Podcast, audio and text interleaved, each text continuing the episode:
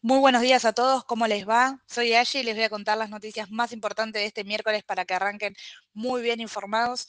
Miércoles previo a una semana corta, la que viene dentro de acá del mercado local, lunes y martes sin rueda acá en Argentina, así que clave esta semana acomodar posiciones, tener en cuenta eso, nos quedan tres días de, rueda, para asimilar las noticias primero también, entender que estamos, seguimos operando dentro de un contexto importante, que es el contexto electoral, que puede traer mucha volatilidad al mercado, pero armar también la cartera acorde a dos feriados que en el exterior se opera y acá en Argentina no. Es decir, que el miércoles que viene se van a estar acomodando Eso para que ya lo vayan teniendo en cuenta.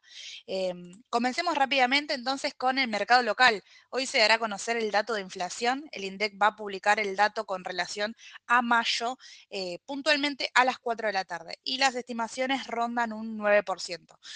Cabe recordar que el dato anterior, es decir, de abril, fue de 8.4.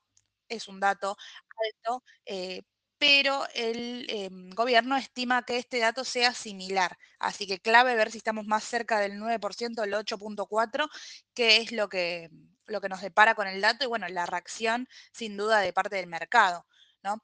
Además, hoy tenemos un día clave por dos motivos más. Por un lado, comienza una licitación de lo que sobró del canje, digamos, de lo que no ingresó bueno, hoy es el primer llamado a licitación en donde se van a ir a buscar 430 mil millones de pesos y después el resto se va a ir a buscar el 28 de este mismo mes, de junio. ¿sí? En total es 1.1 billones de pesos, así que se va a separar en dos tramos. Primero en primer medida estos 430 mil millones de pesos, que bueno, vamos a ver cómo sale la licitación, seguramente en transcurso de la semana tendremos el resultado, ¿sí? Pero por otro lado, como les adelanté, son varios puntos principales el tema de hoy, creo que hay que dividir la jornada en tres, por un lado la inflación, que lo estuvimos charlando recién, por otro lado el tema de la licitación. Y por otro lado, y eh, muy importante también, el cierre de las alianzas, una fecha que estuvimos esperando eh, desde hace varios meses, si quién se presenta juntos, quiénes se presentan separados, si tenemos algún adelanto del proyecto, qué te dejan entrever en tanto a sus proyectos em, económicos y cómo van a ir avanzando. ¿sí? Y ya se está hablando de una próxima fecha clara. Vemos que el mercado no descansa, que es un día a día. Seguramente vamos a ver el impacto con el cierre de las alianzas hoy, pero también se va a trasladar el foco al 24, de este mismo mes, ¿sí? porque ese mismo 24 hasta medianoche es el día que tienen plazo de presentación de listas de precandidatos ante la Junta Electoral Partidaria. Así que 10 días más para que, tengamos la, la, presentación oficial, digamos, de las listas y ahí para continuar avanzando. Clave el minuto a minuto, sabemos que la parte política, más en un año electoral, impacta de lleno las elecciones y lo vemos en cuanto a la volatilidad ¿no? que está teniendo el mercado. Ayer tuvimos una jornada mixta, se siguieron destacando eh, las acciones del sector financiero, ¿sí? Cabe recordar que es un sector que venía bastante atrasado desde la caída del 2019, que le costaba recuperar, y recuperó mucho más lento que lo que pudo haber hecho el sector em, energético, por ejemplo, también entendiendo que es un sector... Em, con más riesgo, sí, que es un sector que tiene mucha deuda, tanto en pesos como en dólares. Los bancos son quien tiene la mayor parte de la deuda eh, de nuestro país, así que ellos también forman una participación clave tanto en la licitación como en los canjes eh, para tener en cuenta. Fíjense ahí cómo todo está unido todo está relacionado, por eso impacta de lleno al mercado. Eh, lo positivo es que las acciones siguen subiendo con buen volumen, ¿sí? Galicia, Banco Macro, siguen eh, aumentando rueda tras rueda con un volumen considerable.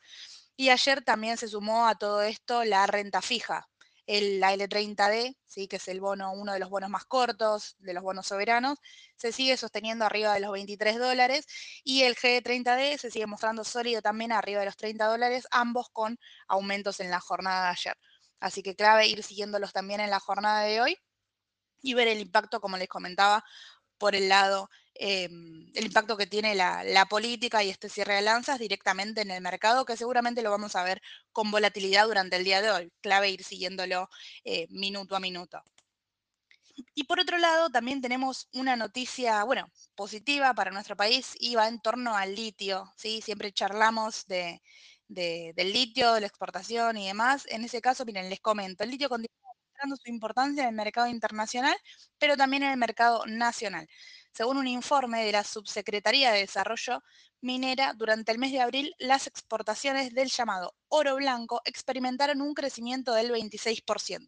Así que esto es positivo para nuestro país. Nosotros también estamos relacionados ahí directamente con esa energía. Y recuerden que IPF tiene un plan puntualmente para este mineral que se llama IPF litio. Para el que no lo conoce, es muy interesante cómo se liga directamente con, con este mineral y la empresa también va a ser beneficiada de todos estos crecimientos. Así que a tener en cuenta, a seguir teniendo en cuenta, perdón, el sector energético, que si bien viene subiendo mucho, bueno, demuestra día tras día que le queda todavía recorrido.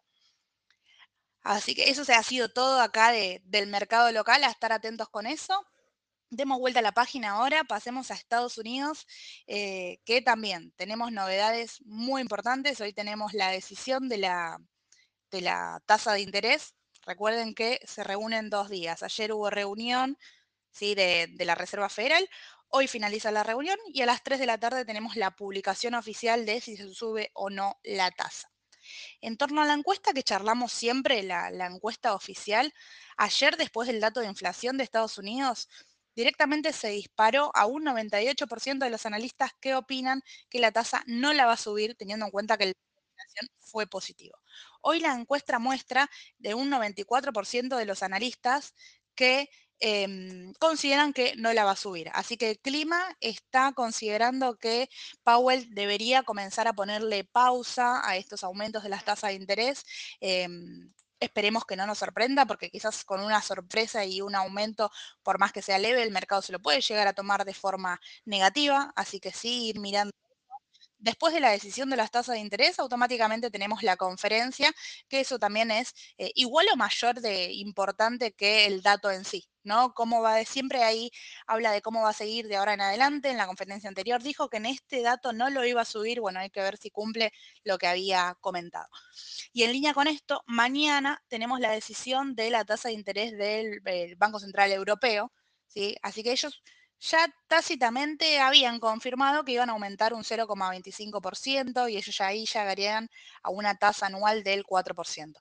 Hay que ver si cumplen con esto y si se da el aumento. Recuerden cómo les vengo como les venimos contando, Europa comenzó después que Estados Unidos a comenzar a aumentar las tasas de interés, así que por eso eh, primero que va, más bajo, va más lento, va más paulatino y después que le queda un poco más de margen también de, lo que tenían pensado. Así que de acá al 2024 en teoría, Europa debería ir seguir aumentando la tasa de interés, bueno, en busca de combatir, que es lo mismo que, quieren todos, la inflación que dejó la pandemia, ¿no? La, emisión de capital, el tema de, de las ayudas, de los subsidios, que estuvo en absolutamente todos los países y todos los continentes. Pero bueno, pasemos a las noticias puntuales. Tenemos noticias de AMD, de Google y de Shell. Comencemos con Shell. Shell aumentó, eh, aumenta ahora en el pre-market un 2% porque eh, elevó su dividendo un 15% a partir del segundo trimestre. Así que esto es bueno para la acción, eh, está aumentando en el pre-market. Después ya nos vamos directamente a las acciones tecnológicas. Tenemos a AMD y Google. Google está cayendo levemente, pero sí está cayendo después de que los reguladores antimonopolios de la UE, ¿sí? de Europa, acusaron a Google de prácticas anticompetitivas, más que nada puntualmente en la publicidad digital. Así que hay que ver si esto le impacta de forma negativa a la empresa. La realidad es que ahora está prácticamente neutro, un 0,2 abajo, y todo lo que es tecnológico está sobrecomprado. Así que no es, eh, por el momento no se ve que le está impactando de lleno, sí a tenerlo en cuenta.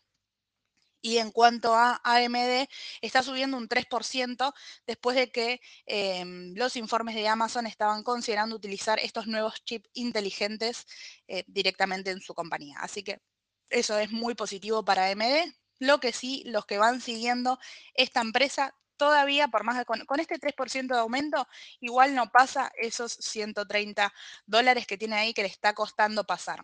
Está en el pre 127,70 así que todavía no tiene la fuerza suficiente y quizá pueden continuar cayendo un poquitito más.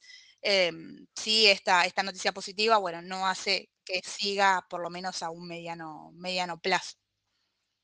Y por último, nos queda hablar de los commodities, ¿sí? Con estos vamos cerrando. Primero en términos del oro, el oro comienza subiendo el miércoles, previo a lo que todos estamos mirando, que es la decisión de la tasa de interés, y además em, que está cayendo un poco el dólar estadounidense. Así que ahí, en cuanto a el metal dorado, y por parte del petróleo, sí se solidifican los aumentos, ¿sí? Ayer rebotó, recuerden, rebotó en 66, 67 dólares, hoy sigue aumentando y el WTI está, está en eh, alrededor de 70,30 dólares, aumentando más de un 1%, así que eso es positivo, como siempre les comento, para el crudo y todas las empresas relacionadas que tienen todavía margen de crecimiento. En cuanto al pre-market, está relativamente neutro, seguramente Em, se mantenga así con leves movimientos hasta las 3 de la tarde y hasta luego de la, de la conferencia, que ahí van a empezar a ver mucha volatilidad y se puede llegar a definir si los índices continúan en aumento o van a empezar a corregir un poco. Pero bueno, esto ha sido todo. Sigan el minuto a minuto que el mercado va a estar muy interesante. Cualquier consulta, como siempre, nos escriben y mañana Sole y Edu los esperan en las mañanas del mercado para terminar de contarles qué pasó con, el tema de la tasa de interés, qué pasó con la inflación, cierre las alianzas. La realidad es que va a estar todo muy bueno. Un saludo a todos y que pasen buen día. Hasta luego.